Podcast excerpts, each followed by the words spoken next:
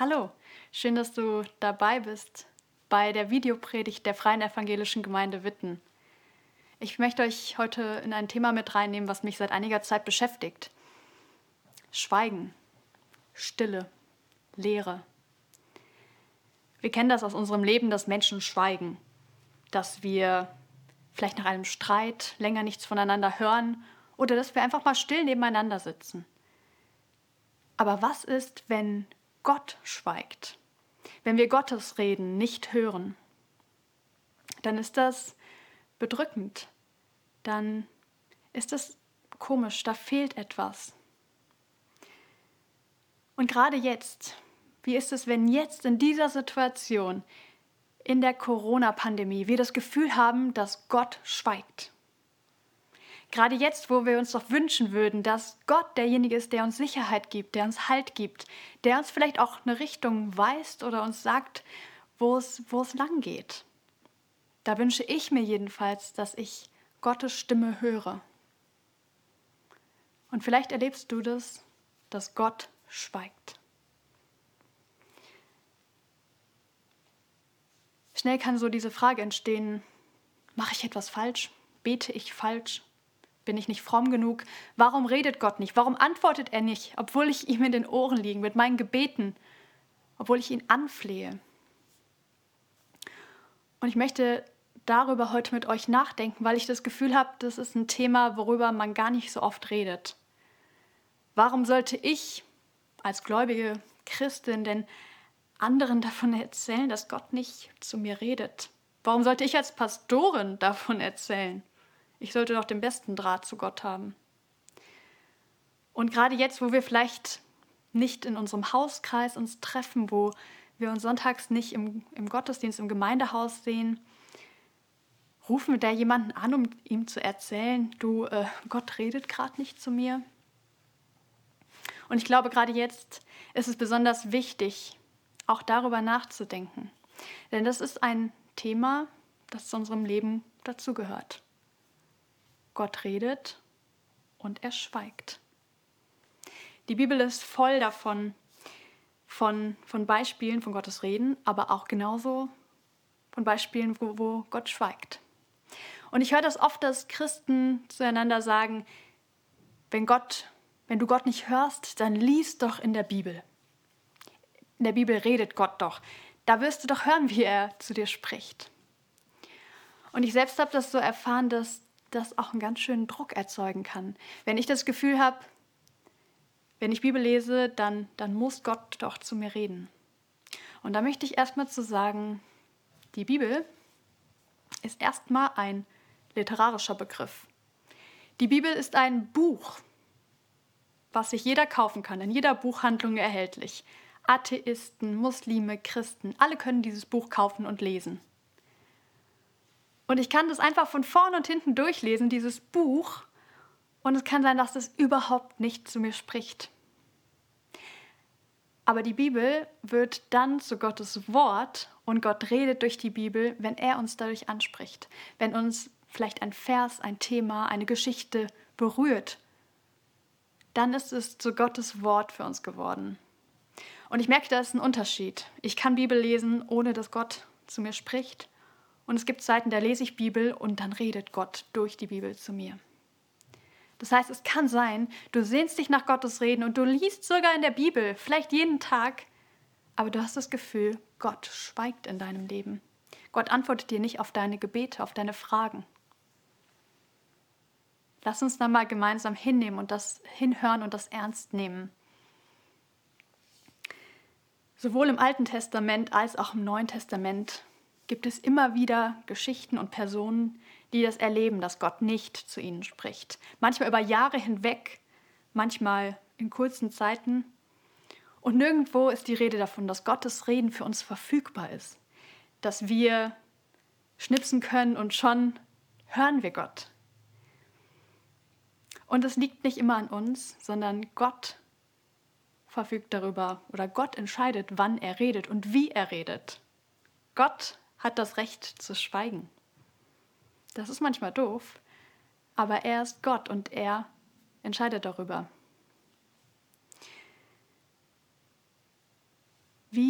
können wir damit umgehen, wenn Gott schweigt? Was machen wir dann? Ich habe uns drei Personen oder drei Beispiele mitgebracht, an denen ich das Thema mal mit euch durchgehe heute.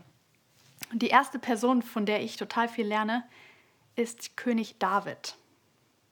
David kommt im Alten Testament vor. Er war anfangs ein einfacher Hirtenjunge und wurde dann zum König. Und David ist ein Typ, der wirklich, ja, der wirklich auch viel Mist gebaut hat. Der hat Zeiten erlebt, in denen Gott ihnen ganz nah war. Und dann gab es Zeiten, wo Gott geschwiegen hat an seinem Leben. Und er schreibt darüber ganz ehrlich, zum Beispiel in den Psalmen. Und zwei Verse lese ich euch einfach mal vor, wo er ehrlich benennt, wie Gott in seinem Leben schweigt. David, dieser Mann nach Gottes Herzen. Herr, ich rufe zu dir um Hilfe. Du, mein Beschützer, stell dich nicht taub. Wenn du mich schweigend von dir weißt, dann ist für mein Leben keine Hoffnung mehr. Das schreibt David im Psalm 28, Vers 1. Oder Gott, schweige nicht, verstumme nicht und sei nicht stille, Gott, sagt David im Psalm 83, Vers 3. Wir können da von David lernen, weil das eine, was David tut, ist, er liegt Gott in den Ohren, dass er nicht schweigen soll, dass er nicht aufhören soll zu reden. Und das andere ist, er liegt Gott in den Ohren so lange, bis er wieder redet. Und das sehen wir auch, wenn wir in dem Psalm weiterlesen. Es gibt Psalmen von David, wo noch im gleichen Psalm die Worte stehen, dass David sagt, danke Herr, dass du wieder zu mir gesprochen hast. Danke, dass du nicht stumm geblieben bist. David ist so einer, der dranbleibt, der weiter betet und weiter Gott anfleht, auch in Zeiten, wo er selber nichts hört, wo er Gottes Reden nicht wahrnimmt. Das finde ich spannend, weil meine persönliche Reaktion ist eigentlich eine andere. Wenn ich ähm, das Gefühl habe, jemand redet nicht mit mir, ein Mensch oder Gott redet nicht mit mir, dann denke ich eher, gut, dann sage ich halt auch nichts. Aber ich merke, dass das der Beziehung zu Gott nicht gut tut oder dass meine Beziehung zu Gott abbricht, wenn ich auch aufhöre, den Kontakt zu ihm zu suchen. Und das ist ja in menschlichen Beziehungen eigentlich genauso. Micha und ich, also mein Mann und ich, wir, wir reden manchmal auch Phasen nicht viel oder wenig miteinander. Oder es gibt so bestimmte Zeiten, in denen wir das einfach nicht gut können. Zum Beispiel frühmorgens, so beim Frühstück vor der Arbeit. Da sind wir meistens beide noch so müde, dass wir einfach nicht viel reden können. Wir sind dann noch nicht so ganz da. Und trotzdem sind mir diese Zeiten morgens mit Micha total wichtig. Wenn wir einfach nur nebeneinander sitzen und uns sehen und ähm, wissen, der andere ist da, da kommt es manchmal gar nicht darauf an, dass wir jetzt viel reden. Aber wenn wir sagen würden, gut, der andere redet ja eh nicht, dann frühstücke ich halt in einem anderen Raum, dann würde was von unserer Beziehung kaputt gehen. Und so ist es bei Gott auch. Ich glaube, es ist wichtig, von David zu lernen an dieser Stelle und dran zu bleiben. Weiter Zeit mit ihm zu suchen, Zeiten mit Gott zu suchen und weiter ihm mein Herz auch auszuschütten. Die zweite Person, von der ich ganz viel lerne, ist eine Frau, Mutter Teresa. Ihr habt wahrscheinlich von ihr gehört. Diese Frau ist eine Person, die eine richtig krasse Beziehung zu Gott hatte. Mutter Teresa war 18 Jahre alt, als sie in ein Kloster gegangen ist. 1928 hat sie sich entschieden, ihr ganzes Leben für Gott zu geben, auf Wohlstand zu verzichten, auf Familie zu verzichten, um Gott zu dienen. Und sie ist dann später als Missionarin nach Indien gegangen und hat sich um arme Menschen, um verwaiste Kinder gekümmert in Kalkutta in Indien und hat sich mit ihrem ganzen Herzen, mit ihrem ganzen Leben für Gott eingesetzt. Nach ihrem Tod war, hat der Papst Mutter Teresa sogar heilig gesprochen, also zehn Jahre nach ihrem Tod. Und dann, einige Zeit später, sind ähm, ja, Dinge von ihr veröffentlicht worden, auch Aufzeichnungen von ihr veröffentlicht worden, wo Mutter Teresa darüber schreibt, dass sie Phasen erlebt hat, in denen Gott über lange Zeit nicht zu ihr gesprochen hat, wo sie Gott einfach nicht mehr gehört hat in ihrer aktiven Zeit, in ihrer Zeit, wo sie sich für Gott investiert hat. Sie schreibt wirklich von Glaubenskämpfen und davon, dass das Licht von oben wie ausgeknipst war, dass sie Gott nicht mehr gehört und nicht mehr gespürt und nicht mehr gesehen hat. Und diese Zeit, die, die zog sich wirklich viele Jahre hin bis zu ihrem Tod. Was hat Mutter Teresa gemacht? Sie hält an Gottes Zusagen fest. Und dieses Zitat von ihr, das bewegt mich. Wenn ich Gott nicht mehr höre, dann richte ich mich nach dem aus, was ich zuletzt von ihm gehört habe. Also Mutter Teresa hat an dem festgehalten, wo Gott das letzte Mal mit ihr gesprochen hat. Und in diesem Festhalten, da ist sie ein Vorbild für mich. Und das ist was, was wir tun können, wenn Gott schweigt in unserem Leben, wenn er nicht redet. Ich gehe mal davon aus, dass die meisten von euch Gott schon mal gehört haben. Jedenfalls dann, wenn ihr Christen seid, dann habt ihr mindestens einmal erlebt, wie Gott zu euch gesprochen hat, wie er euch angerührt hat, vielleicht durch eine Predigt, durch einen anderen Menschen, einen Gedanken, einen Traum. Irgendwie seid ihr ja gestartet mit Jesus und da habt ihr ihn gehört. Und das ist etwas, woran auch wir festhalten können. Und mir persönlich hilft es, mich daran immer wieder zu erinnern, an das, was ich mit Gott erlebt habe. Ich habe mir zeitweise Dinge aufgeschrieben und da einfach mal durchzublättern, zu schauen, was war das eigentlich, wo Gott zu mir gesprochen hat.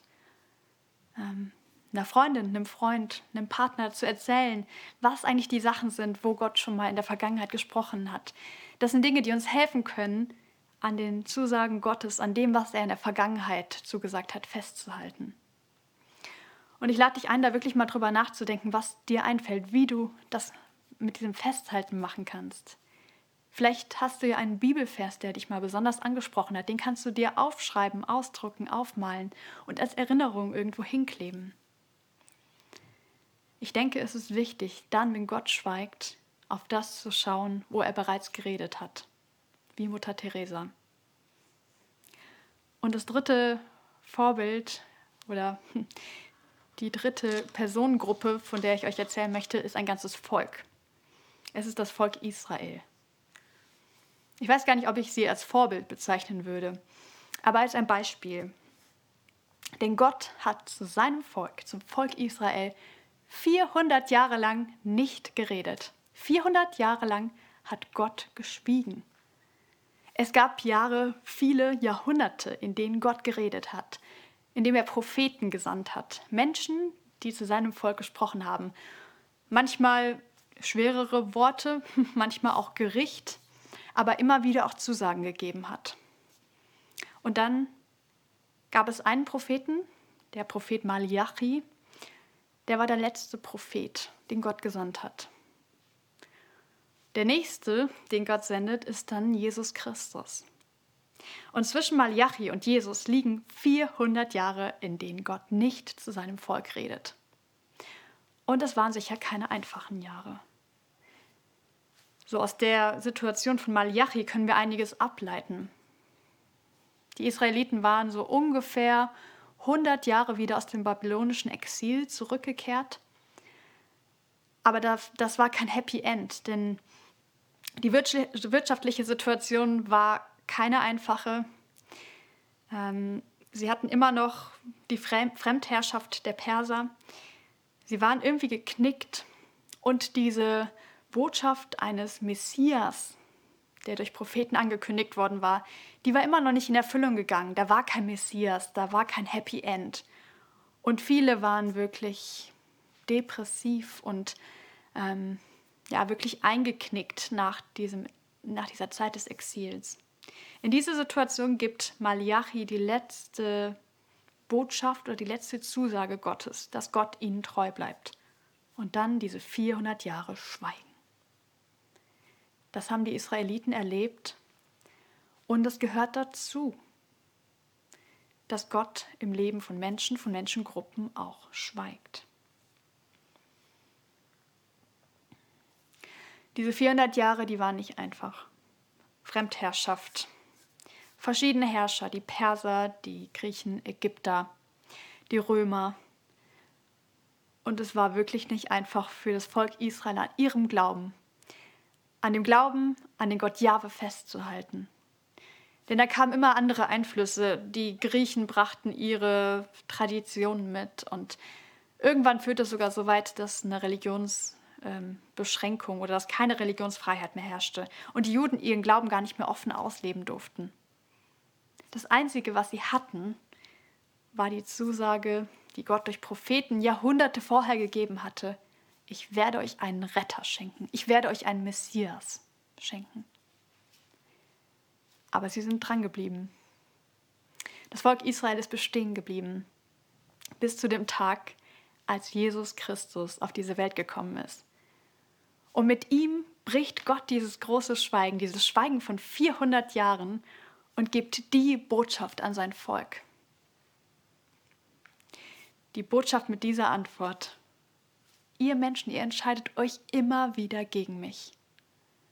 Ihr wollt mich nicht hören, ihr wendet euch anderen Dingen zu.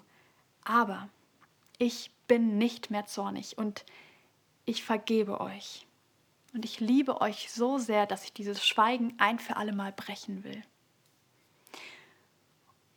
Jesus ist dafür gestorben, dass wir Menschen Gottes Reden hören können. Das ist eindrucksvoll.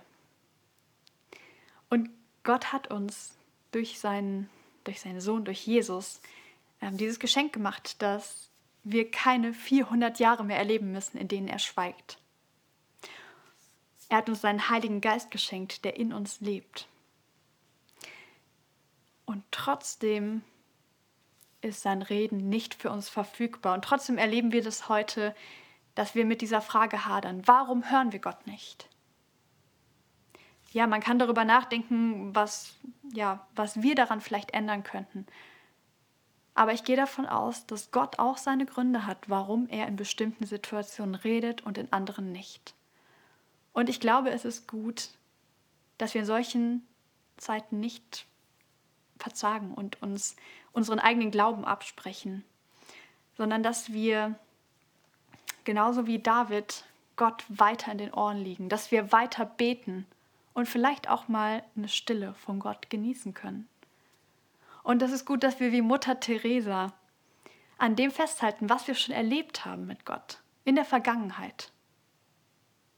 Und es ist gut, wenn wir wie das Volk Israel dranbleiben und auf die Verheißungen hoffen, die Gott uns gegeben hat. Die Verheißung, die er uns durch seinen Sohn gegeben hat, dass er immer bei uns ist, alle Tage seines Lebens oder alle Tage unseres Lebens, bis diese Welt einmal untergehen wird. In dieser Gewissheit leben wir und ich wünsche uns, dass wir uns daran immer wieder erinnern, dass Gott da ist, wenn er redet und wenn er schweigt. Amen.